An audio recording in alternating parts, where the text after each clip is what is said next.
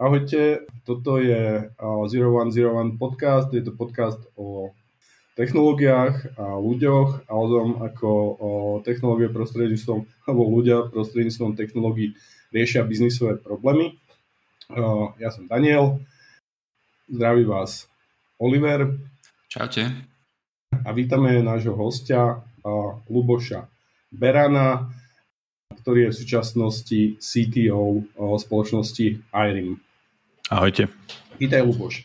A my sme mali v príprave na tento ostrý podcast skvelú, skvelú debatu o rôznych témach. A medzi jednou mi zarezonovala téma o tom, ako vďaka tomu, že svoj softverový vývoj organizujete ako monolit, ako vďaka tomu šetríte peniaze, ako vďaka tomu máte lepšiu zastupiteľnosť v týme a, a jednoduchšie, uh, jednoduchšie procesy, jednoduchší tooling, všetko toto naokolo. No a uh, jeden, jedna z vecí, kde technológie sú enablerom uh, dosahovania ziskov, ale samozrejme aj to šetrenie peniazy je dôležité uh, pre biznisy, tak uh, vieš nám niečo o tom povedať? Ako, ako máte setupnutý uh, ten workflow uh, a čo vám to dáva, čo sú možno, že nevýhody? Jasné. No, možno začnem asi veľmi tak z opačnej strany, začnem s tou ekonomickou stránkou projektu, alebo teda veci, v podstate my keď sa bavíme o vývoji ako takom, tak sú, sú rozdielne typy vývoja, niekto robí softwarový produkt, niekto robí e-commerce.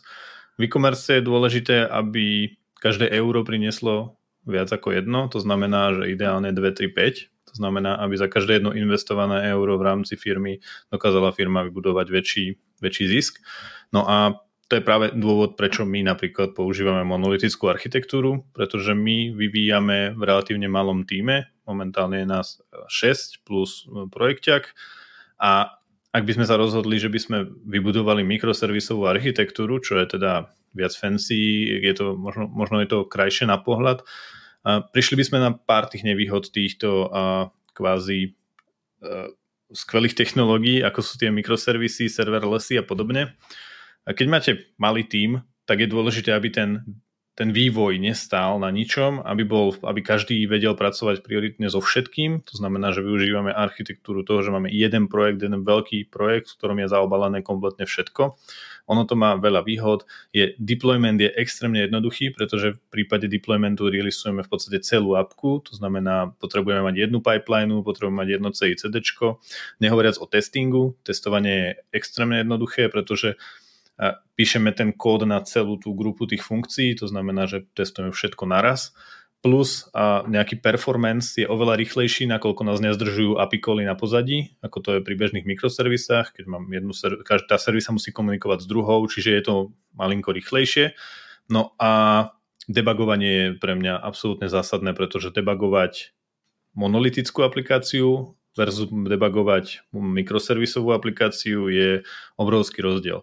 Ono všetky tieto drobné veci, ktoré som spomenul, tak majú za následok predlžovania toho vývojárskeho času a toho času, ktorý je potrebný na dodanie nejakej konkrétnej feature a toho my sa snažíme momentálne vyvarovať. Ako som povedal, ten tým je malý, to znamená, čím kratšia cesta od toho zadania do tej prevádzky na produkcii je, tým je to pre nás lepšie.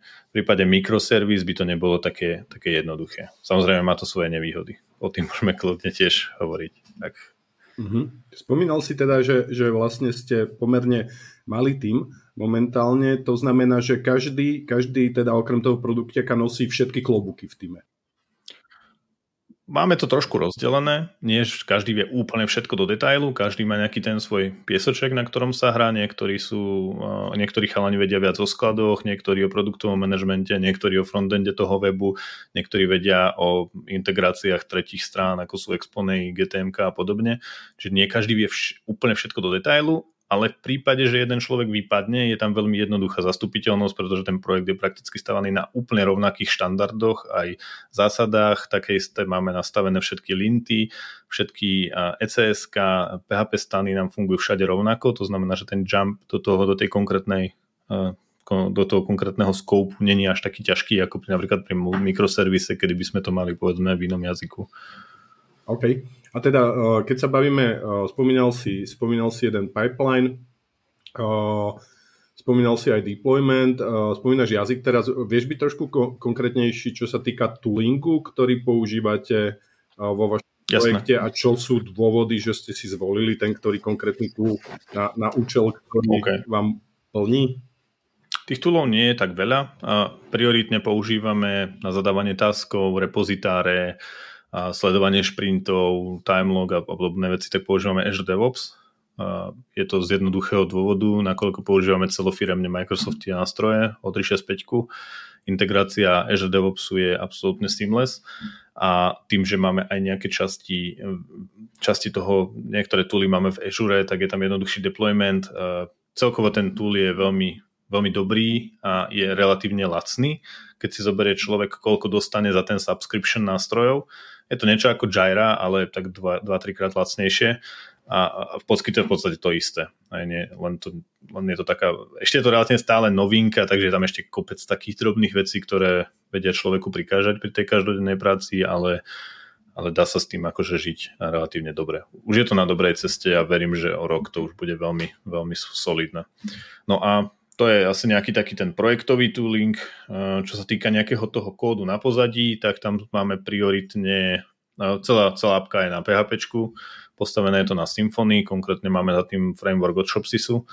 To znamená, že máme na tom frameworku vystavaný celý shop na kvázi od píky. No a nejaké iné technológie, používame klasický PHP stan, Easy Coding Standards máme, používame Slevomate Coding Standards, sú také asi, asi jedný z tých najlepších uh, v rámci PHP a Symfony vecí. No a čo ešte tam máme? Máme tam Sneak na odhalovanie zraniteľnosti, celé to beží na Kubernetese, čo znamená, že máme to všetko zdokerované a tá produkčná architektúra je Kubernetes, lokálne sa to dá rozbehať kľudne bez Kubernetesu, to znamená, že je to pripravené aj na ten lokálny, aj na, aj na produkčný deployment.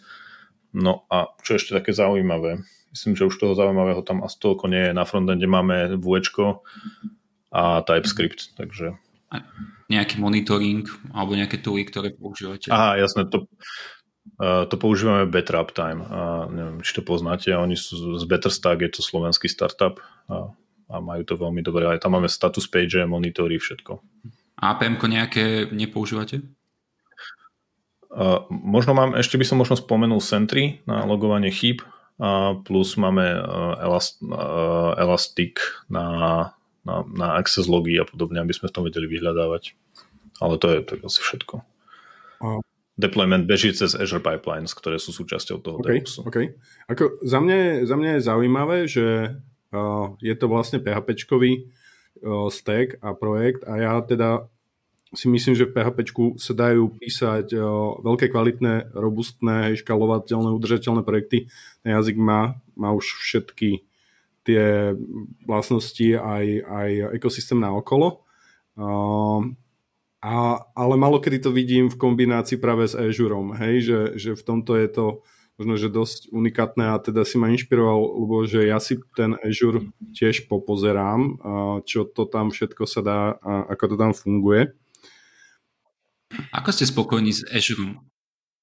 Azure je najlepšia vec na celom svete, ale je drahý.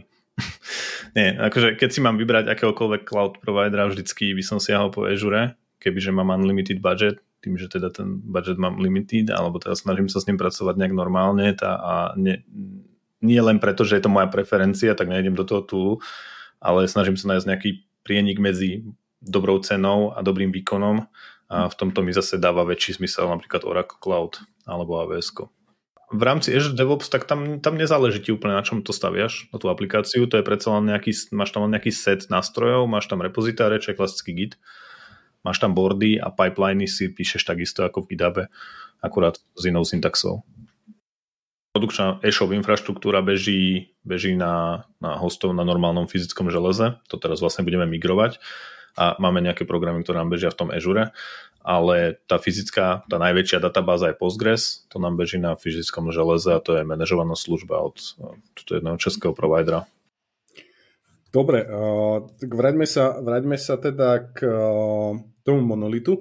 Spomínal si, Lubo, že, že, že tie primárne uh, dôvody sú rýchlosť toho, ako dodávate, jednoduchšia schopnosť zabezpečiť dobrú kvalitu delivery, aj, aj teda ako keby zastupiteľnosť, jedno prostredie, hej, že, že, že v podstate ako keby čokoľvek by sa vám niekde uh, rozmnožovalo v zmysle toho, že to potrebujete maintainovať, obsluhovať, nejako pokryť, tak, tak to máte teraz, teraz uh, v jednom. Vieš, alebo napadajú ti aj nejaké nevýhody toho monolitu, ktoré si... No jasné, tých nevýhod je, je kopec. Uh, urobí sa jeden bug, v úplne súvisiacej časti kódu a padne celý, celý web, hej, trebárs. Urobí sa tam nejaká veľká chyba, ktorá zapričiní to, že ten interpreter to nedokáže ani len ani buildnúť tú cache a je to vybavené.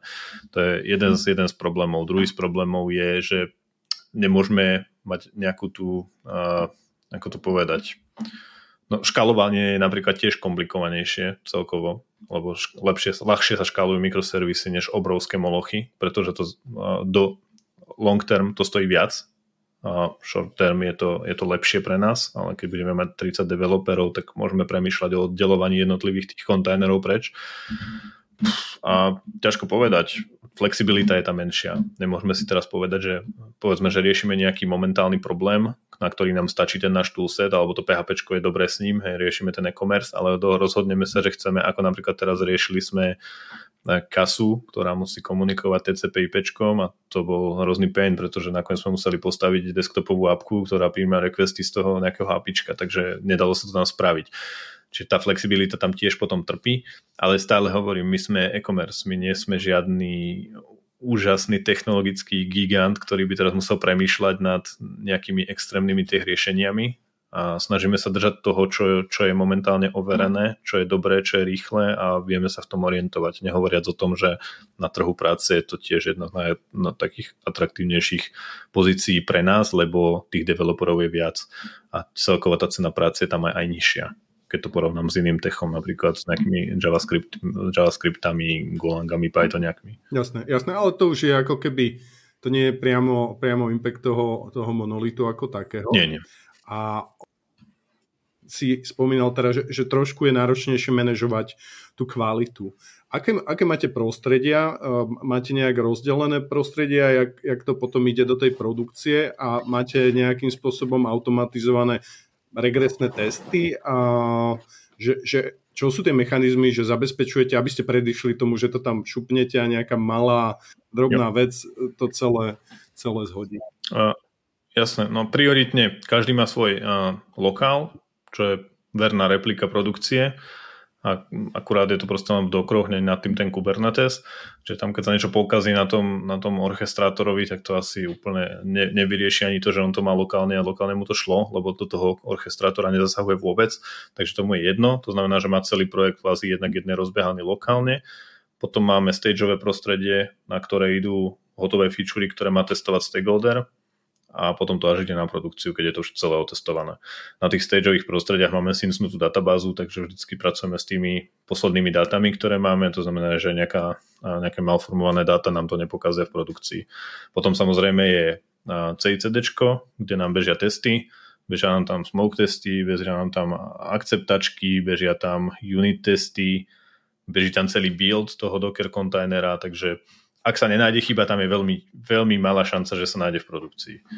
Takže to je taký nejaký ten, ten flow, ktorým ideme a to je zase možno ďalšia z nevýhod, že ak náhodou už tam ten bug niekde naozaj, že je a deje sa napríklad tým, že nám vendor pošle niečo iné v apičku, respektíve zle sme implementovali apičko, ktoré veľmi ťažko sa otestuje na tom stage, napríklad vendor nemá stageové apičko, tak uh, vtedy urobiť veľmi rýchly hotfix je dosť náročné lebo ten tu celý flow musí prebehnúť. Akože reálne ten build trvá 20 minút, takže minimálne čakáme 20 minút na build, potom čakáme 15 minút na deployment, takže je to také, že nevieme urobiť že veľmi rýchly hotfix, to je možno ďalšia taká nevýhoda.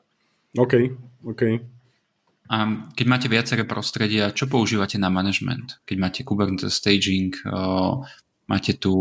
Všetko je v Kubernetese. Kubernetes je, eh, je produkčný Kubernetes, stageový Kubernetes, všade je to Kubernetes. Deployment je na obidvoch prostrediach úplne rovnaký, aj na stage, aj na prode, akurát sa beží na inom klastri. Na manažovanie samotných Kubernetesov používate nejaký tu, GitOps alebo Terraform alebo niečo také? Máme, máme Lens, ale nepoužívame ho veľmi. V poslednej dobe sa dosť kazí.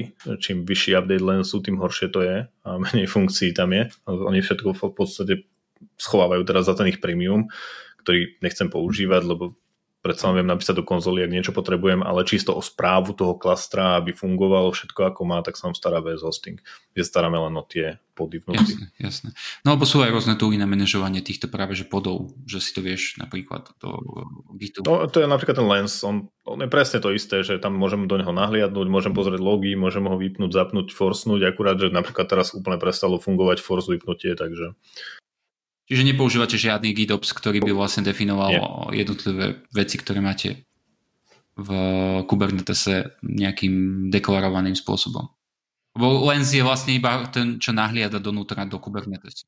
Aha, tak to myslí. Áno, jasné, to mám, my máme celú architektúru v kóde. Všetko je to v kóde napísané, takže celá architektúra sa buildí z toho, z toho normálneho Kubernetes kódu, z Kubernetes configu za tým sú config mapy, Nginx configy a všetko. Čiže celé, keď chcem niečo zmeniť na podoch, tak musím zmeniť ten config a urobiť redeploy. Mm-hmm. A vlastne redeploy ti aplikuje kubectl cez konzol? Máte tak spravené? Jo. Napriamo. Jo, re, re, ono to celé ide priamo do toho klastra. Sa to vlastne napojí z tej pipey. Ono tam, oni sú dva stage tej pipey. My v podstate máme dve možnosti deploymentu, tú druhú veľmi nepoužívame aj keď by sme možno mohli. Jedna je, že single click deployment, to znamená, že v tom Azure si viem kliknúť, nasadiť a ono to všetko spraví za mňa, nemusím nič riešiť a potom máme bashový command, ktorý je viac deskriptívny, je to taký viac verbose command, ktorý vráca viacero vecí v podstate real time, ten používame najčastejšie a s tým sa releaseuje tiež. Takže sú tam dva, dva spôsoby, ako sa dá u nás releasenúť. Mm-hmm. Lebo napríklad som naražal, či náhodou nepoužívate napríklad ako je Flux, uh, Flux ktorý vlastne...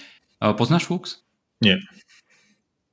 Flux je vlastne tool, ktorý ti vie monitorovať napríklad tvoj kód a keď sa urobí nejaká zmena, alebo napríklad buildneš a pušneš nejak e, Docker image do nejakého repository, on to vie presne odsledovať a následne vie spraviť nejaký flow a aplikovať zmeny. A súčasne vieš urobiť napríklad to, Aha, no ja tieto zmeny nechcem robiť takto. O, problém je, že ja chcem releaseovať nejakú verziu a tá verzia sa skladá z viacerých buildov na konci dňa Takže keď my urobíme 10 buildov v tej pipe, tak sa tá jedna verzia skladá z tých 10. Nechcem to po každom tom builde dávať na No produkciu. to si vieš všetko nastaviť. A vlastne keď hovoríš tak, akým ja. spôsobom, lebo bežne sa robí tak, že buildnem si image a ten spustím v Kubernetes. Vy to robíte ako, keď si hovoríš, že máš release sa skladá z viacerých buildov?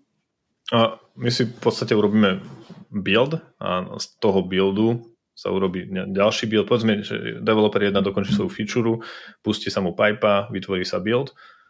Developer 2 pustí druhú feature, zoberie sa najstarší build, posledný, urobí sa nový build a na konci dňa vždy releasneme ten posledný build, ktorý si otagujeme ako nejakú verziu.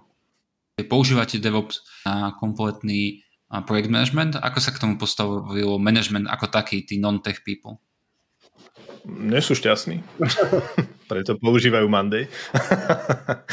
ale, ale máme výbornú projekťačku, ktorá ten Monday vždycky nám pekne preklopí do toho DevOpsu a, a všetká mágia sa deje v DevOpse. Oni si proste chcú používať Monday. No. Ale to isté by sa dialo s Jiro. To znamená, že keby im dáme Jiro, tak používajú Monday. Keby im dáme čokoľvek iné, používajú Monday, lebo ten Monday je veľmi user-friendly a naozaj fakt pre netechnických ľudí ideálny. A tie potreby, ktoré majú technickí ľudia, developeri versus tie potreby, sú, ktoré jasné, majú management, marketing a neviem kto všetko, to sú diametrálne. Ono je to, ono je to trošku smutné, lebo ten DevOps má šablony a my im ich môžeme nastaviť, aby to vyzeralo úplne ako Monday. Ale prinútiť človeka k zmene je niekedy ťažké. A niekedy je to zbytočná mhm. strata času. Mm-hmm. A ešte, ešte keď si spomínal uh, uh, ten, ten uh, branching, alebo keď sme sa bavili o tom branchingu, máte aj, uh, máte aj nejaký, uh, alebo ako pristupujete ku code reviews, riešite napríklad nejaký pair, pair programming, keď ste taký Nie. malý tým, tak ako keby tam ten knowledge transfer musíte mať veľmi dobre zmaknutý, hej? Jo. A v podstate code review sa robí tak, že každý, kto môže sa pozrieť na ten code review, v každom pull requeste je tagnutý prakticky každý, aby, aby sa čo najväčšie, aby sa dostalo čo najväčšie množenie ľudí a máme musíme mať dva schválené pull requesty od dvoch seniorných ľudí, on to je ťažko, sme dvaja seniorní ľudia v týme. Takže, uh, takže je to takto, že vždycky tam musia byť aspoň dva approvy, aby to mohlo ísť von. Čiže to nejde automaticky von? Nie, nie, jasné, že nie. Všetko musí ísť cez pull request vždycky. Ono až keď sa vlastne schváli pull request, tak až vtedy sa začne celý ten proces tých buildov a všetkých vecí. Ja som to skipol, mm. lebo som na to vôbec nemyslel, som myslel, že to je auto. Jasné, no pre veľa ľudí nie. Ale keď to dáte do mainu, tak stade to ide rovno do produkcie, mm. alebo ešte to musíte niekde Áno, to je, to je produkčná vetva, kde ak je to už raz v maine, si si absolútne istý, že to funguje. Mm-hmm. Čiže tie feature branche si viete releaseovať ten... na nejakom stagingu, alebo... Hej, hej. No, hovorím, že my tie feature branche, že v podstate my si ich dávame tak, aby sme to videli, ako sa to bude chovať na tom mastri, tak máme jednu branchu, ktorá má názov nejakého toho stageu, alfa, beta. tam je vždycky meržnutý master. Človek si tam release tú svoju feature, otestuje, či to funguje na celom tom kóde. To je zase tá nevýhoda toho monolitu, že to koduje veľa a tých funkcií je veľa na jednom mieste, takže treba to poriadne popreklikávať a keď je s tým spokojný, tak hodí pull request na master a meržuje sa to. A nemávate problém práve, že s tým, že keď feature branchu meržujete do inej branche a potom tú branchu meržujete do uh, mastera alebo mainu, nemávate konflikty alebo nevznikajú tam nejaké problémy? Mm, nie, lebo tá, tá, tá stageová brancha je vždy aktuálna s masterom. Čiže keď sa do nej niečo pridá, tak ten konflikt vznikne už tam pri tom pridávaní do tej stageovej vetvy a nie už do toho mastera, lebo ten master je totožný.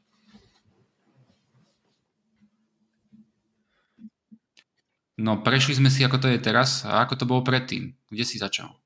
Mm, no, ak začnem úplne od nejakého toho úplného začiatku, ja som dlho od malička robil s počítačmi, vždy som sa tomu venoval, ak si pamätáte, tak na leveloch, to, chodili, to bol taký časopis Level s CD, tak tam boli také offline blogy, to je také offline HTML stránky, ktoré tam ľudia mohli pastovať, tak ja som ich tam pastoval jednu za druhou, kadejaké tie custom made hry a takéto blbosti ešte vtedy cez Vishwig editory sme to všetko robievali, to bol Game Maker, tak a základy toho kodenia, tak to som bol ešte veľmi malý chalan, takže tam niekde to začalo, ak to začnem až tu, ale nejaká tá profesionálna kariéra začala asi v jednom jednom call centre v Žiline, keď som chodil vlastne do Kisuc na školu, tak som si povedal, že si nájdem niečo popri, a aby, som, aby som vlastne mal nejaký cash bokom, no, tak som sa v jednom call centre zamestnal na vlastne správu siete. Boli tam takí dvaja páni starší a ja, ja som bol mladý, mladý fagan a oni vlastne riešili tie problémy tých zákazníkov, tam, a teda tých, tých, tých, čo volajú, tých, tých slečien.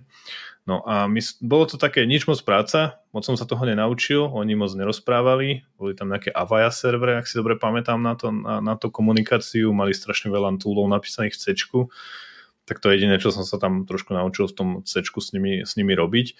A ono sa tam stal jeden taký, taký blbý incident, že ja som tam bol asi 3 mesiace a jedna tá slečna, čo volala, si pod stolom namotávala LAN kabel na nohu tak si proste točila nohu a obmotávala sa lankáblom. Tak, no, a ona vlastne vytrhla ten lankábel, ale s tým lankáblom vytrhla aj switch a vypadla polka toho call centra lebo sa to tam nejako rozbilo. No a vtedy, keď som tam prišiel, že teda, že čo sa stalo, tak sme začali po mne hučať, že prečo to nefunguje, čo sme s tým spravili, ja som nevedel najskôr. No a tam som si vlastne povedal, že to nechcem robiť, tak som od toho šiel preč. A potom som išiel už robiť vývoj, tak som začal robiť ešte horšiu vec, SharePoint. To, môj, môj známy má vlastne firmu, ktorá dodáva SharePoint riešenia, tak to som, tam, to som začal e, robiť, bolo to, bolo to strašné a asi rok ma to držalo. A potom som si tiež povedal, že to až príliš tyrania, aby som to robil. A prišiel som k PHPčku ako slepý k husliam a môj kamarát zo Žiliny ma oslovil, že či, či by som mu nepomohol s nejakou stránkou WordPressovou, tak tam som sa nejak začal učiť PHP. A neviem, od, to, od tej doby ma to PHP, tak som ho nejak stále ťahá, a prelínajú so C Sharpom.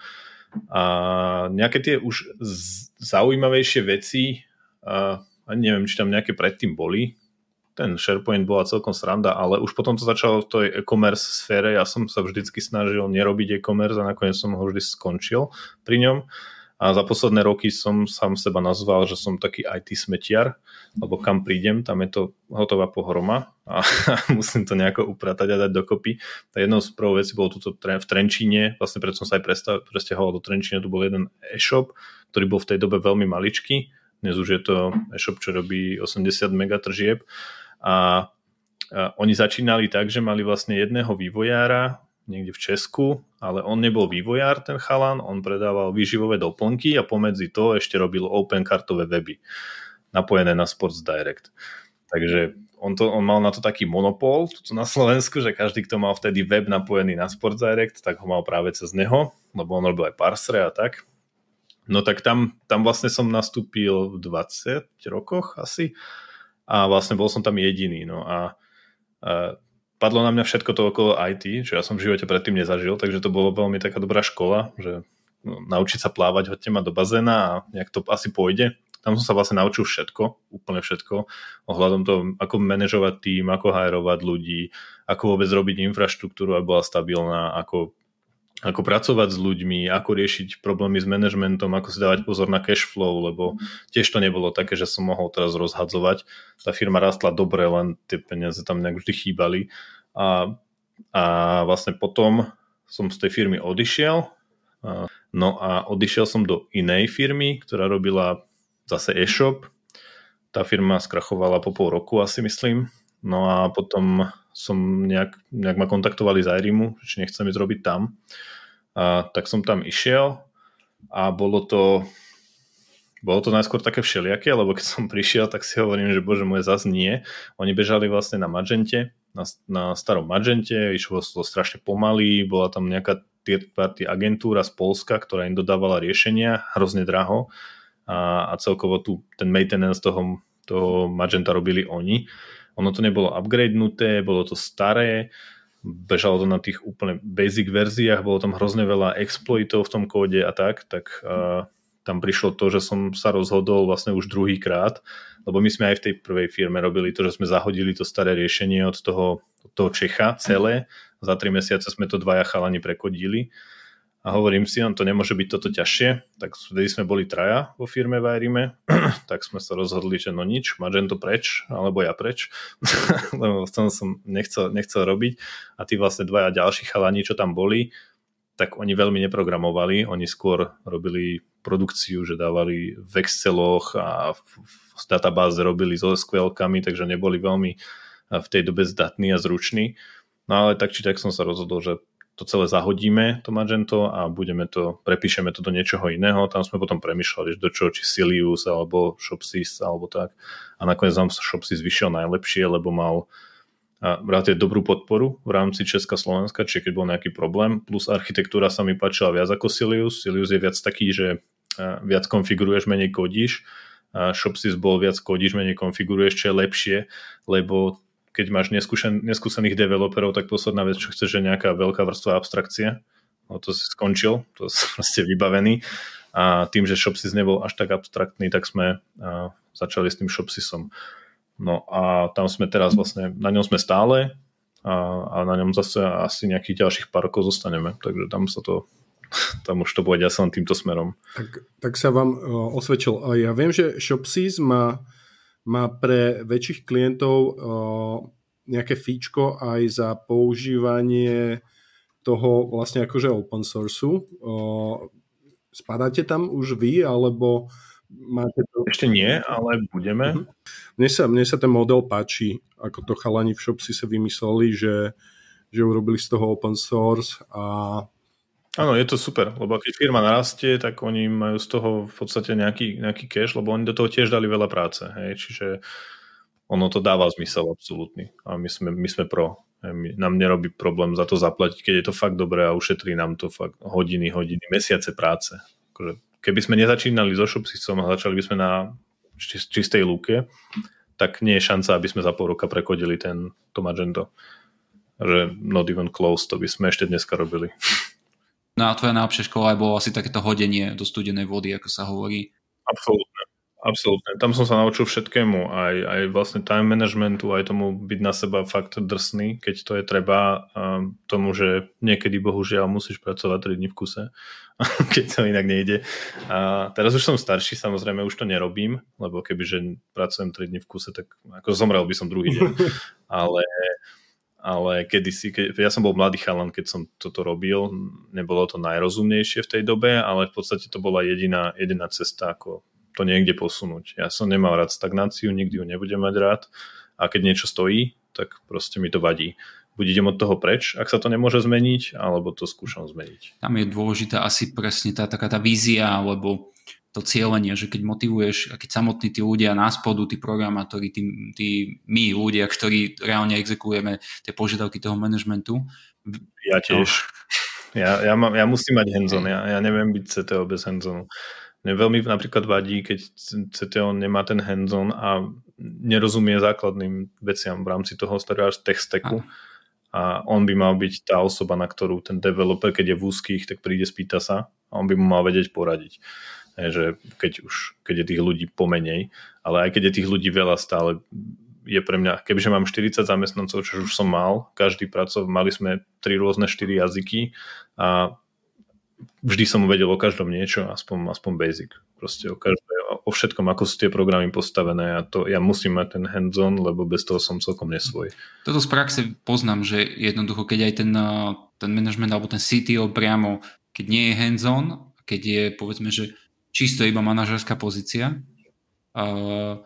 že jednoducho ani len reálne nevie urobiť release alebo nejaké takéto veci, tak má to nie zdravé účinky na tú na tú vnútornú jednak politiku, ale aj tú samotnú komunitu. No môže byť, že sú tam pod, podstrelené deadliny a takéto veci, to sa stáva veľmi často, keď je nadriadený, ktorý sa do toho nevyzná, tak proste si poviem, toto spravíme za hodinu, to chalani musia mať hotové a Hej. na konci dňa to trvá týždeň, tak je lepšie mať ten hands naozaj do toho vidieť, lebo potom aj tá komunikácia spred ten C level je proste lepšia. Majú viac informácií, sú viac accurate informácie a neviem, dáva mi to viac zmysel. Ale celkovo, ja som dušový programátor, vždy som bol a jedno ako pozíciu, kedy budem mať, vždy budem niečo programovať. To sa nezmení. V princípe to, že si programoval hej, 3 dní v kuse a tak, to je, to je podľa mňa dobrý znak toho, že tá daný projekt v danej situácii mal, mal, mal mal tvoju dôveru a mal si motiváciu. Ja som to videl na viacerých projektov, že keď jednoducho treba ho zamakať, ale ľudia neverili projektu, neverili manažmentu, neverili niečomu, nevideli víziu, tak to makanie tam nebolo. A to je, to je tak všade, to je úplne všade. Akože ako náhle začne projekt stagnovať, to je presne to, čo hovorím, ako náhle projekt začne stagnovať, či už kvôli tomu, že ty není dobré, alebo nejaký iný department to nerobí správne, tak to má vždycky zlý vplyv. A na mňa obzvlášť, ja, ja to hrozne nemám rád. Ja nemám rád ľudí, ktorí sa flakajú. Nemám rád ľudí, ktorí prídu 9-17 padla, hej? aj keď aj treba niečo dôležité vyriešiť. To sú, ja nemám to rád. Na, na druhej strane, uh, ako podľa mňa toto je dosť dobrá téma, uh, ktorá sa dá pobracať z rôznych, z rôznych smerov. Uh, nie je to tak, že potom sa vytvára taký ako keby kult osobnosti a že, že tí ostatní ľudia sú takí, že OK, veď vždy je tu niekto, kto to vie lepšie, alebo kto to za nás finálne vyrieši. Vieš, že, že. Naopak, práve že tí ľudia sa cítia tým podľa mňa ponížení, že sa musia prosiť o pomoc. Ja to, práve, ja to vidím práve naopak. Aj zo skúsenosti som práve mal vždy ten opačný, mám vždy opačnú skúsenosť, lebo ja som relatívne otvorený človek a relatívne voľnomyšlienkársky v komunikácii s kýmkoľvek, takže vo veľkom korporáte by som asi dlho nevydržal, alebo bol každý druhý deň na HR. Takže ja, ja keď sa aj chalani niečo potrebujú, tak ja to vždy urobím tak sice, akože sa im trošku posme, posme, posmešky a takéto srandy, ale oni vedia, že to je zábava, ale podľa mňa im to skôr príde tak, že, že sú viac takí, že by to chceli vedieť, než že on to za nás spraví. Lebo to sa neudeje. Ja za mnou niekto príde a povie, sprav to za mňa, to neurobím. Hej. On, on, ja, ja prídem a pomôžem, ale neurobím za teba. A Dano dal dobrú, dobrú tému, že, alebo myšlienku toho, že, eh, že to, tak, taká tá, že tvorí sa kultúra, by som to nazval. To, že ty si vlastne uh-huh. uh, CTO, ktorý je hands-on, ktorý je takto otvorený, A tiež, ja za teba, povieš jednoducho naprvé, ja to za teba neurobím, hej. Povieš to asi iným tónom, ale tým pádom ty vytváraš tú kultúru. A to, čo Dano sa pýtal vlastne, mohlo by nastať, ale podľa mňa by ten človek u vás nevydržal. Lebo jednoducho v tej danej kultúre, buď by sa prispôsobil danej kultúre, alebo by odišiel, alebo by ste ho vyhodili. Že jednoducho, keby to bol nejaký kvázi, nechcem povedať škaredo, že korporátny lenivec, ale jednoducho nevydržal by v tej danej kultúre. Ale súčasne, keby si ty bol korporátny CTO, ktorý by, aj však pohoda, zaplatíme, to, to je pohode, tak nevadí, posunieme to o pár mesiacov, alebo nič sa nedeje, alebo niekto to za teba urobí, tak tým pádom by si vytvoril takú kultúru a tak by sa vyvíjali tí ľudia, tak by to tam začalo hniť. Ja to možno trošku upresním, ja že nehajtili úplne korporátnych CTO, oni to oni dobre vedia, čo robia a prečo to robia. Ono, byť CTO v startupe a byť CTO vo veľkom korporáte je úplne rozdielna vec. Ja som kedysi čítal taký článok, volal sa to Wartime a Peacetime CEO. Bol to CEO, to znamená, že wartime je dobrý, keď máš wartime CEO vo firme vtedy, keď firma rastie, lebo dokáže pušovať tých ľudí dopredu, dopredu, dopredu. A potom máš tých peacetime, ktorí to udržujú, aby to fungovalo aj dlhodobo, aby tí ľudia neboli overhauled a tak. Ja som práve ten asi ten wartime CTO, ak to tak kľudne poviem, že ak je ten startup na začiatku, tak viem doniesť ten drive, skúsenosť a tak, že jednoducho to posuniem čo najviac dopredu, tí ľudia väčšinou so mnou idú tiež, že až tak veľmi neplačú nad tým, aj keď teda mali sme už aj také, že, že nám plakali od toho, že neboli zvyknutí na to tempo, ale dali sa dokopy a frčia ďalej. Dnes sú s nami a sú z nich výborní developeri, takže ono, buď to človek ustojí alebo nie, ale pre ten startup je dôležité, aby, tam, aby ten drive tam bol. Lebo keď tam drive nie je, tak ten startup bude vždy padať na tom oddelení. Ja nemám rád, keď pada na mojom oddelení. OK, OK. No a potom ten, tá druhá fáza, to už ja nie som vo firme nikdy. No, to som nezažil. A možno keď je tá tvoja, akože, čo je tá tvoja hypotéza, že prečo to tak robia uh, už v tých väčších spoločnostiach alebo v spoločnostiach v inej fáze, hej, že, že uh, mm.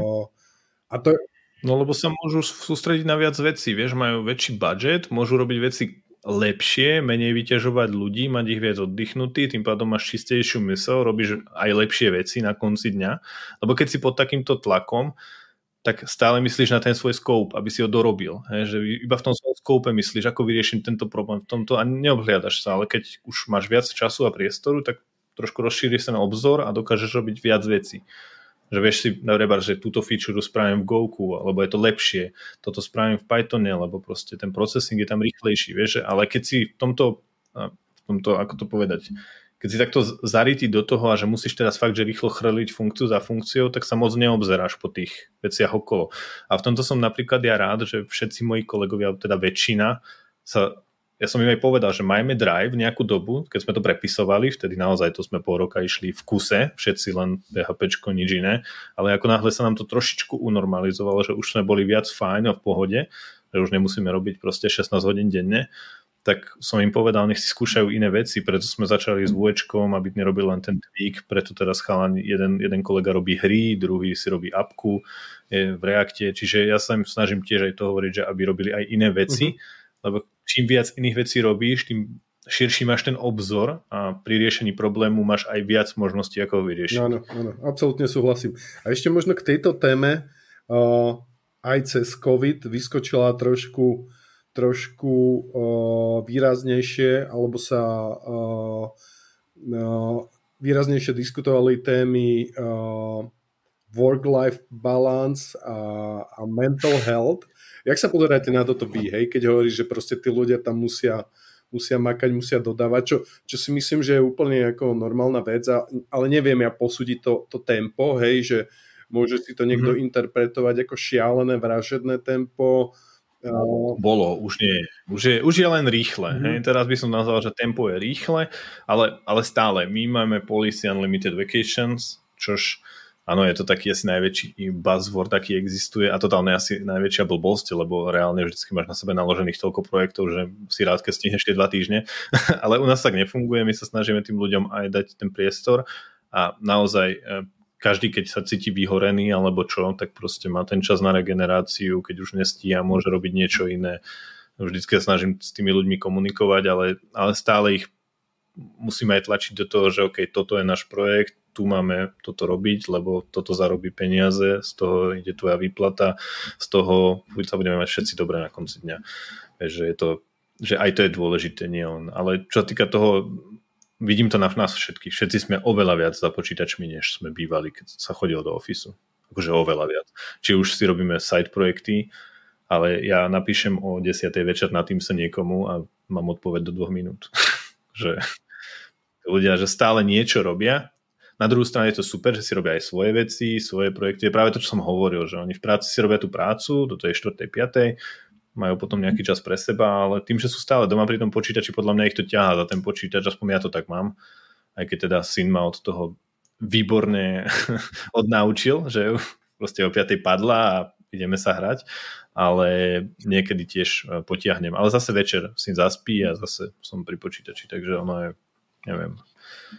Ja som workoholik trošku, ono to možno je, z toho aj celého vyznelo a ja ne, neviem napríklad ísť na dovolenku na viac jak týždeň a nepracovať. Ja musím po dvoch dňoch niečo robiť. Ja neviem nerobiť.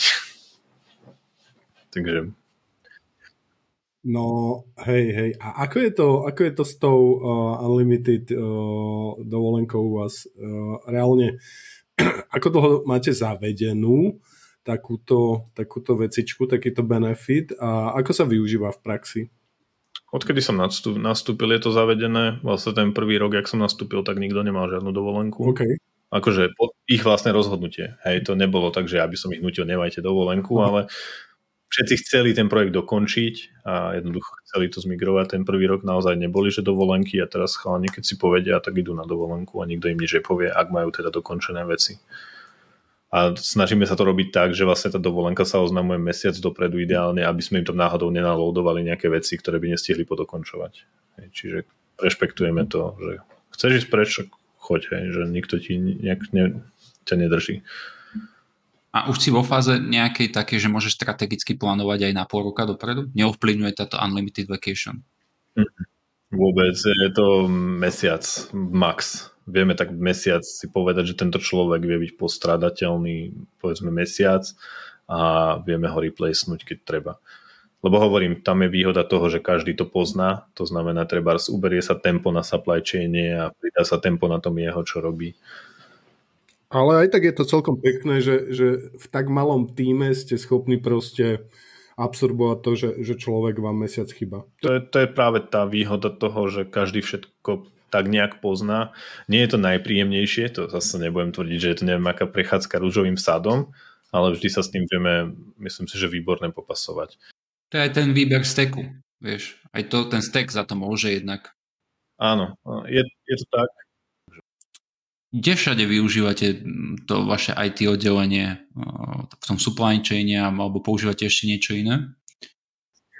OK, však ak, ak teda niekto nevie, tak Irim predáva okuliare a teda vystupuje ako online opčná optika, že online si viete objednať okuliare aj šošovky, my vám ich to zabrúsime a pošleme. Vyjde to o dosť lacnejšie než v barzakom obchode. A ono to má, ono je to, ono to má za niekoľko vecí. Neprevádzkujeme veľa fyzických predajní, to znamená, že nemáme nejaké extrémne náklady na to. Máme vlastne jednu v Bratislave teraz. A za druhé, Vieme to robiť za veľmi lacno u nás, takže tým pádom to vieme lacno posunúť aj tomu zákazníkovi. No a, a vlastne tu, tu prichádza do toho aj to IT, že my neriešime napríklad sklad, lebo ten outsourcujeme, to nám robí iná firma externá, tam máme vlastne len nejakú API komunikáciu, ale čo riešime svoje, tak je napríklad ten LensLab. to je, my sme vlastne asi, asi jediný shop, myslím si, že tu na Slovensku, možno aj v Európe, kto si sám brúsi tie šošovky reálne vo svo, svojim systémom a, a v nejakom, nejak, má nejakú svoju implementáciu, že neposiela to nejakému party vendorovi, aby mu to zabrúsil. No a my to máme spravené tak, že u nás to zákazník objedná, a ono to prejde do nášho nejakého LensLab systému, máme tu LensLab, tam máme stroje, ktoré zabrusujú, a do toho prejde celá tá objednávka, a vyskladní sa rám zo skladu a vlastne potom sa pošle tá tie, tie parametre tej šošovky sa pošlú automatizovane k nášmu dodávateľovi šošoviek, ten nám pošle sklo, ktoré je vhodné na ten zábrus a vlastne my následne, keď nám aj to sklo príde, tak, tak to pošleme do stroja a ten stroj to automaticky potom zabrúsi tú šošovku a my už len pichneme do okuliarov a ide to k zákazníkovi. Tam sa to je, prasne, to je dôvod, prečo vieme napríklad za 3 dní mať hotové celé šošovky a zákazník má na 4 deň okuliare. Vďaka tejto celej automatizácii, že celý ten flow je v podstate automatizovaný. Niekedy tam samozrejme nastanú problémy, že zákazník má dioptriu minus 9 a to už skôr mysa na polievku než okuliare a vtedy je to ťažké, hej, vtedy sa to nedá takto zautomatizovať, ale 80% prípadov frčí takto automaticky. Vlastne všetky kroky sú plne automatizované, alebo máte tam aj nejakú polautomatizáciu? Je tam aj napríklad, že my máme možnosť uploadnúť prescription, ten recept na, na okuliare, že to človek odfotí a pošle nám to do konfigurátora a my mu to potom prepíšeme do objednávky, že to je step napríklad, kde musí prísť optik a prepísať to a skontrolovať, či tam nie sú nejaké hlúposti. Potom máme druhý step, nie, všetky ostatné sú už potom automatické, lebo tá kontrola, či tie šošoky sú správne a nie sú tam nejaké extrémne rozdiely alebo niečo, čo by sa nedalo vyrobiť, tak to sa robí automaticky, na to máme algoritmy na pozadí, ktoré to prepočítavajú a celkovo tá objednávka je tiež automatická a jediné, čo sa robí ručne, už je len potom to nasadzovanie tých okuliar, okuliarikov a vloženie toho skladu toho stroja. Čiže vlastne, keď máš tú hrubú verziu skla, tak to už tam fyzicky dáva ten nejaký človek, ktorý to obsluhuje. Áno, no jasné. On musí prísť, vybaliť, naskenovať, vložiť to do stroja a vybavené. Zabrúsi sa to a potom... Aj máte nejaké performance, nejaké meranie, že koľko viete urobiť? Jasné, máme, máme. Teraz sme na nejakých 80, možno až 150 za deň, alebo také nejaké číslo. Nepamätám si, nebol som na poslednom vorume, kde sa to riešilo, ale myslím, že tam niekde sme na nejakých 100, 100 šokách za deň plus minus. S tým, že máme dvoch ľudí, čo to, čo to brusia. Samozrejme, pracuje tam viac ľudí, lebo sa nás pracovajú vrátky a takéto blbosti, ale to je, to je off topic. Ty si spomínal uh, vtedy uh, aj, aj práve to špecifikum, že uh, dve veci predáte, ale v konečnom dôsledku je to jedno SKU. SKU. No jasné. Ono je to, to je zase účtovný problém, kedy, kedy vlastne robíme nejakú, nejakú výrobu, že vlastne my predáme dve SKUčky, ale na konci dňa odíde iná, takže tá evidencia toho skladu je potom tiež niekedy veľká zábava lebo musia sa odrátať tie dve, oni sa potom zase pošlú, pošlú do skladu, aby sa naskladnili znova, lebo potom až z toho ten naskladnený nový produkt ide k tomu zákazníkovi, čiže tam je celkom taký zaujímavý flow za tým. Uh, ale ako technologicky to není nejak extra zaujímavé, len je to potom, potom trošku problém v rámci databáza tak, že keď tú databázu máme setupnutú, že by tam malo byť proste jedno SKUčko, jeden produkt a my z toho zrazu spravíme jeden, máme to nejak zobraziť v košíku, aby to vyzeralo ako jeden produkt a tak, tak to už je trošku out of the flow a tam už prichádza to taká, taká klasická ifovačka.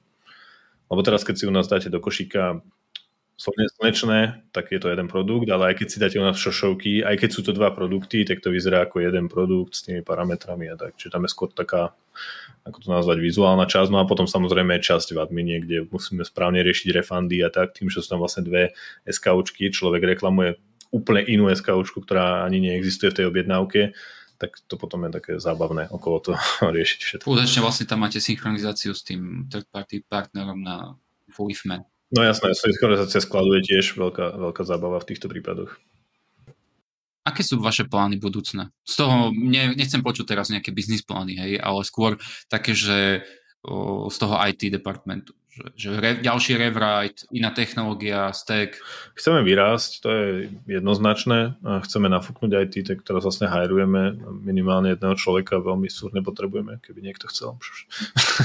a, a vlastne inak teraz budeme migrovať vlastne do toho cloudu budúci rok, lebo nám končí kontrakt v tom, v tom VS hostingu, takže tam budeme, tam budeme migrovať do, do cloudu a budeme samozrejme robiť aj prispôsobenia, lebo lift and shift do cloudu z on-premisu je totálne peklo a nedoplatili by sme sa, takže k tomu samozrejme prislúcha nejaká, nejaké rozbitie niektorých vecí na, na menšie časti, treba na viac podov, aby to zase nebralo taký veľký výkon na tom konkrétnom jednom. A neviem, toto je náš asi najbližší plán plus zvyšok robíme vlastný software na offline store, vlastne nebudeme releaseovať teraz niekedy, to znamená, že aj to, čo vlastne je na pobočke, bude už náš software, my sme mali teraz nejaké rentnuté riešenie, ale veľmi nám nevyhovovalo, a tak sme sa rozhodli spraviť si vlastné, to vlastne kolega kodil sám, to bolo pol roka asi, dlho. Uh, chcel dlhodobý projekt, tak sme mu našli. A, takže už teraz neviem, či je taký nadšený z toho po tej dobe, ale a, to máme ďalší taký, tak, takú vec, ktorú chceme sami teda si bežať. A to znamená, že celý ten offline store systém od toho merania, predajú až po vytlačenie bločku a zaregistrovania do e-kasy. To je tiež PHP aplikácia, alebo to máte v inom styku? To je, to je priamo v tom našom shopsise zase apka. My, my do neho dávame všetko, akože on sa Falcon a my tam dávame všetko. Všetko tam ideálne je, lebo potom vieme ľahko manažovať role a takéto blbosti, že máme jeden account na, na všetko. Čiže sa nebo, nebojíte sa, keď bude v kamenej predaní náhodou vypadne internet, takže vlastne nebudete môcť fungovať. Nebojíte sa toho? Uh, keď vypadne internet, nebudeme môcť fungovať asi v nejakom prípade, myslím si. No stále môžeš predať niečo, môžeš príjmať cash, nemusíš platiť kartou, kar- i keď karta funguje na inom princípe. Sice možno by sme mohli. Jasné, no dáme tam, dáme tam záložný telefón na so 4G. A toto, toto mi ani len nenapadlo. Akože, že by sa to mohlo stať, lebo tý, pri tých biznis internetových riešeniach sa to veľmi často nestáva. Hej, ale vidíš, reagoval si promptne, hneď si to vyriešil je jednoduchšie riešenie mať, ako mať fyzickú aplikáciu offlineovú, je jednoduchšie mať nejaký záložný telefón z internetu. Je, je to tak, lebo hovorím, zase je to len apka, ktorú vie spravovať kdokoľvek, ktorý vie, na ktorej vie pracovať ktokoľvek, keď sa náhodou niečo stane, takže zase máme len všetko pod kontrolou, tak ako to má byť. Keby sme prešli teraz do nejakej Pythonáckej desktop apky, no neviem, koľkých chalani by sa chytili k tomu. Asi, asi neveľa, nehovoriac, a už vôbec nie nejaký C-Sharp, to, to, to dovidenia. No tak vieš stále použiť, urobiť malý web server a spustiť PHP lokálne, ale zasa to by malo iné Áno, iné to, to tiež vieš, len tam už potom narážaš na iné limitácie. Hej, synchronizácia dát a tak. No jasné, lebo ty tie dáta potrebuješ v tom shopsi, lebo odtiaľ idú všade, odtiaľ idú do skladu, lebo keď človek si povie napríklad, že si chce objedna, že si objedná na stránke, vyzdvihne na predajni, tak logicky musí to byť nejak pripojené, plus to, že človek príde do tej predajne, dá tam svoj mail, urobí si účet, má tam automaticky v tom účte všetky tie výsledky merania a takéto veci, čiže do budúcna nemusí už vôbec nikde nikam chodiť, už si proste bude len objednávať nové rámy a šošovky tam má, tak ja plus dostane notifikácie o tom, že má appointment, že už by si ich mal znova odmerať a takéto blbosti. Tak ono, toto všetko nám to vlastne dovolí. Ten terajší systém nám to nedovoloval, bohužiaľ. Nebol až tak veľmi flexibilný. A mali skvelý injection v API. Neviem ako dlho, ale ale až po mojom štvrtom maili to odstránili. Možno že, možno, že to nebolo, vieš, že, možno, že to bola feature a nie bug. Tých, on... tých feature som zažil takýchto, bože môj. Preto máme ten sneak. No, hej, hej, hej. A sneak vám reálne, uh, reálne pomáha, lebo uh-huh. sneak, sneak je na uh, third party uh, vlastne. Uh, no, nám to pomáha hlavne v tom, že my si robíme uh, každý rok penetračný test normálne od firmy dávame spraviť, nie náš, lebo my si sami testujeme veci, ale keď sa jedni oči dívajú na jednu vec, to proste stále pekné a nefunguje to, takže nám robí vždycky third party firma. Penetračný test plus ten sneak nám pomáha odhaliť to, že ja nemôžem každý deň sledovať, aká je nová zraniteľnosť na tomto, na tomto imidži, ktorý používame práve, tak proste nám to pomôže rýchlo odhaliť tento problém a ja ho môžem rýchlo eliminovať. Nehovoriac o tých NPM knižniciach, ale to je o tom sa tiež nerad rozprávam. Nemám rád JavaScript. A, konečne, konečne niekto ďalší. Ja, ja to ne, ne, fakt to nemám rád. Ja som veľký hater JavaScriptu predstav si, že, sa, že teraz je deň zeme alebo čo, alebo deň tmy, alebo ak sa to volá, že sa zhasínajú, zhasínajú svetla v noci, aby sa ušetrilo na elektrike. A predstav si to, že koľko by sa ušetrilo na elektrike, keby sme aspoň na hodinu vypli všetok JavaScript. Na druhú stranu, o koľko user experience by sme prišli, že áno. Takže ono má to svoje tak, pro a proti, ale ja to nemám rád. Ja, mne strašne vadí asynchronicita a bojovať s ňou nemám veľmi nemám veľmi chuť. Keď, keď sa budem chcieť týrať, tak začnem robiť rast. Hej, ale zase rast, ja som sa na rast pozeral a musím povedať, že uh, ten jazyk má, má úžasné koncepty v sebe, hej. Má, jasné. A je extrémne rýchly. On má aj najmenšiu karbonovú stopu, myslím, zo všetkých týchto vyšších jazykov. Ale ja už keď mám si vybrať, tak Golang zase. Hej, no Go, Gočko je podľa mňa dosť čitateľnejšie, aj rýchlejšie asi sa dokážeš naučiť a rád. Rýchla learning curve, no, no, no, strašne. No. Hej, hej, hej. No, a pozerali si niekto Elixir? Nie. Vôbec neviem. Oli je Elixir advokát a vlastne, vlastne evangelista, takže to, to musíš Oli teraz povedať niečo o Elixire. A nie, nemusíš, môžeš. To musím. Ak nie, musel by som to ísť zavolať žene a jej to povedať. Ale nie, asynchronné veci, krásne riešenie.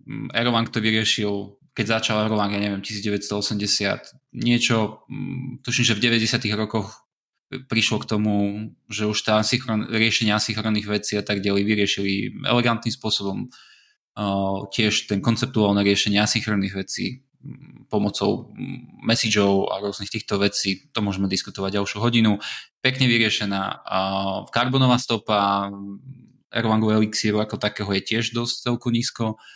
A ešte čo si teraz hovoril, learning curve, mm, naučil som možno 15-20 ľudí, mám taký zážitok napríklad, že chalan z univerzity, druhák, tretiak, nepamätám si, predtým mal nejaké skúsenosti v programovaní na škole, tuším, C Sharp robil dva týždne, pol roka niekde, následne dva týždne mal nejaké školenie od nás a tretí týždeň začal už byť produkčný a na ďalší týždeň, čiže štvrtý týždeň už proste bol produktívny developer.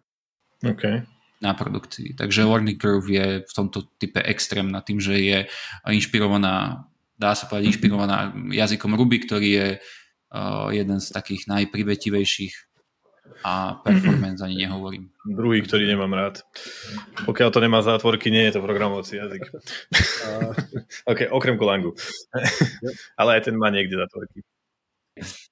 Hey, hey. Ruby, Ruby je too much, too much magic. Tam ja som robil z Ruby, neviem, 5, 8, 10 rokov, ja si ja nepamätám a ja som odchádzal stade s tým.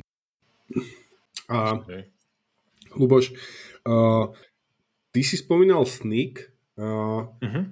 Myslím, že pre ľudí môže byť užitočné, keby si trošku detálnejšie popísal proces, ako vám Sneak pomáha robiť secure development. Hej, že Sneak robí nejaké skeny, to vám dáva proste nejaké, nejaké ako keby nejakú intelligence uh-huh. o zraniteľnostiach v dependencies, dependencies, ktoré používate. Ako s tým pracujete ďalej? Uh-huh v podstate si to popísal, čo to robí.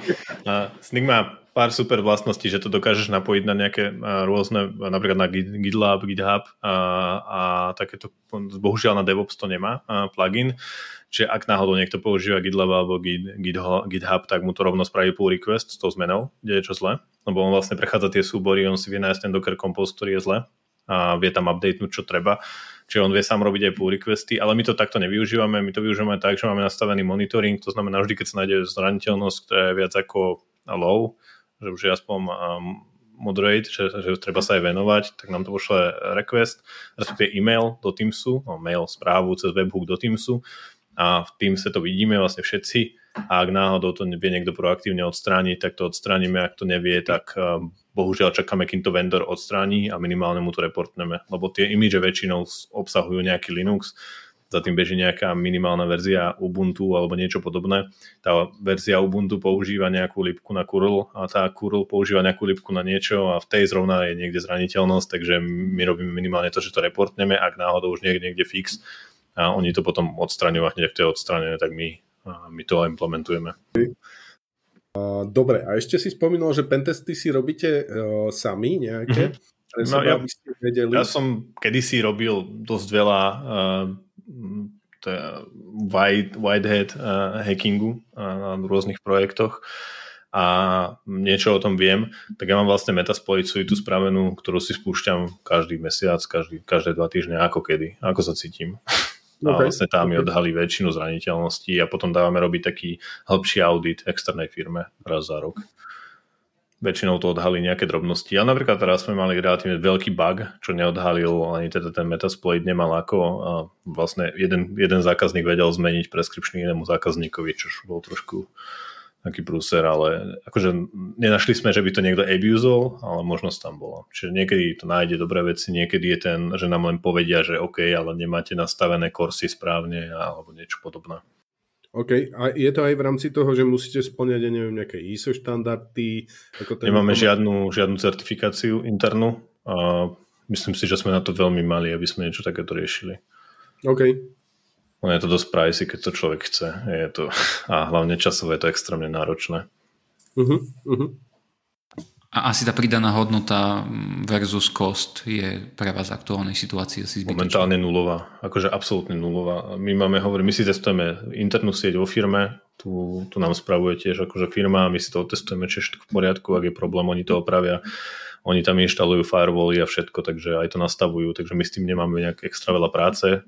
Myslím teraz internet v office napríklad, Čiže to máme tiež celé za firewallom, tam je to, tam je to na nich. AD si spravujeme sami, nakoľko s tým AD mám dlho, dlhoročné skúsenosti, či už s hybridným, alebo my teraz nebežíme ani na hybride, sme sa rozhodli, aby sme si nemali toľko práce, tak máme len cloudové AD.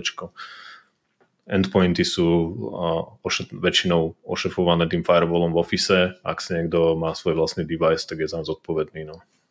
Luboš, čo by si tak odporúčil ty pre uh, ľudí, ktorí sa chcú posúvať v kariére uh, softverového vývojara, architekta, šéfa technológií, že, že ako, ako uh, zvládať a kombinovať ten hard skill a soft skill?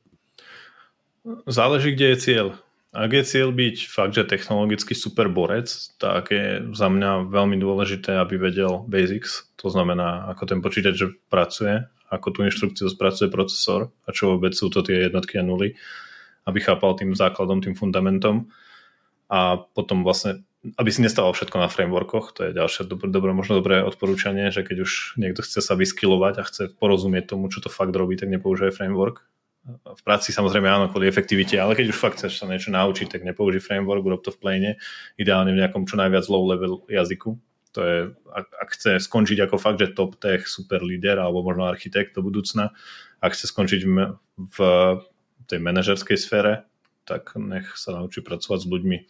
To je akože veľmi dôležité rozprávať sa, vedieť zadefinovať problém, vedieť vysvetliť, prečo toto nie je dodané nejak racionálne, nie len nejak emocionálne. Ako, a vedieť si napísať postmortem, vedieť sám seba, a, neviem to povedať som vulgárne, zjazdiť a keď niečo pokazí, byť na seba prísny, to je za mňa cieľ a v oboch týchto smeroch, či už v tom manažerskom alebo v tom čisto architektonickom, technologickom, byť na seba prísny, vždy sa snažiť vedieť viac než ten najlepší, ktorého poznáš. Uh-huh. Nie len pre nejaký ego boost, ale skôr preto, aby a, a nájsť si na, hlavne niekoho, niekoho, koho poznáš dobrého, že to robí dobre, tak skúsiť sa uč, učiť od ľudí, robiť open source, kontribuovať do projektov a tak. To naučí človeka najviac. OK, super, super, ďakujeme za rady. No ja nadviažem na tú otázku, čo dal Dano.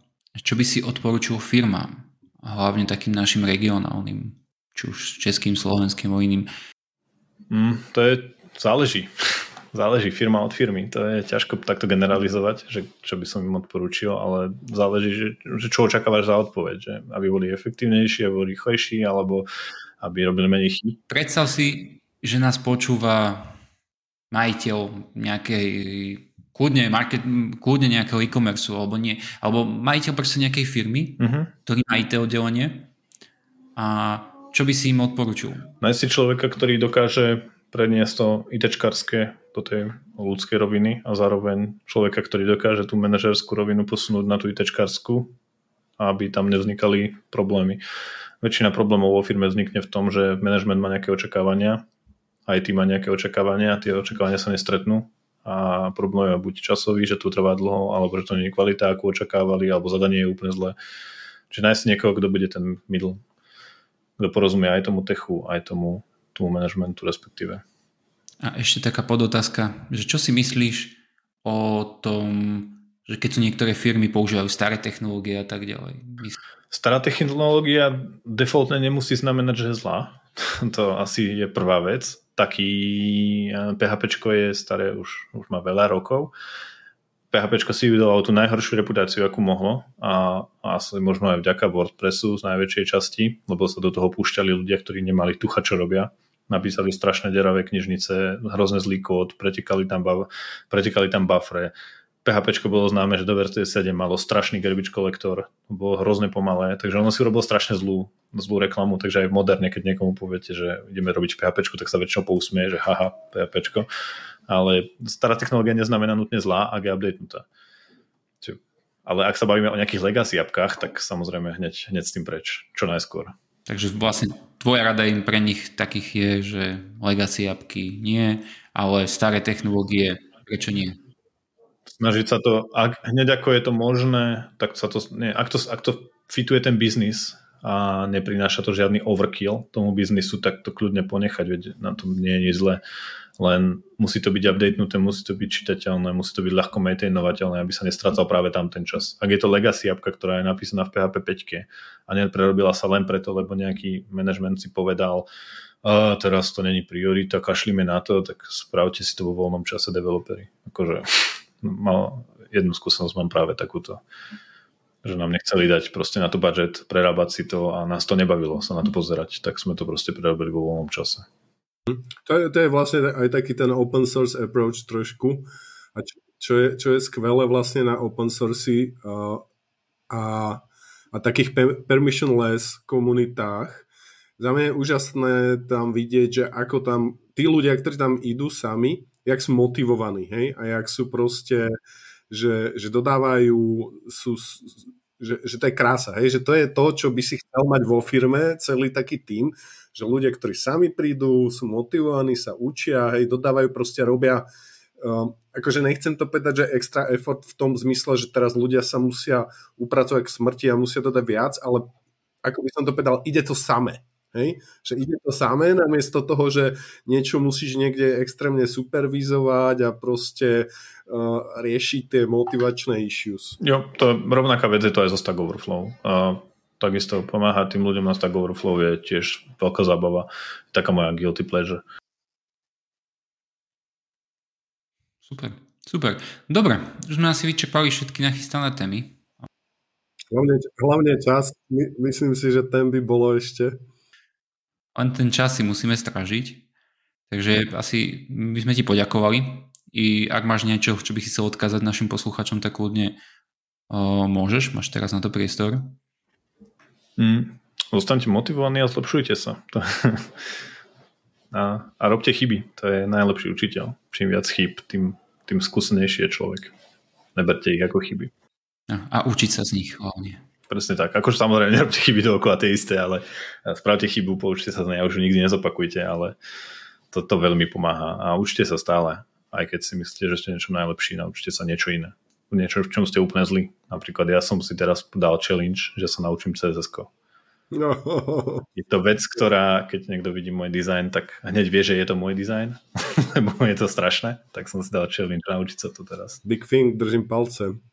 Dobre, bol to za, za mňa uh, veľmi skvelý uh, rozhovor s dobrou energiou dneska. Luboš, ďakujeme moc za čas a za, za skvelý rozhovor.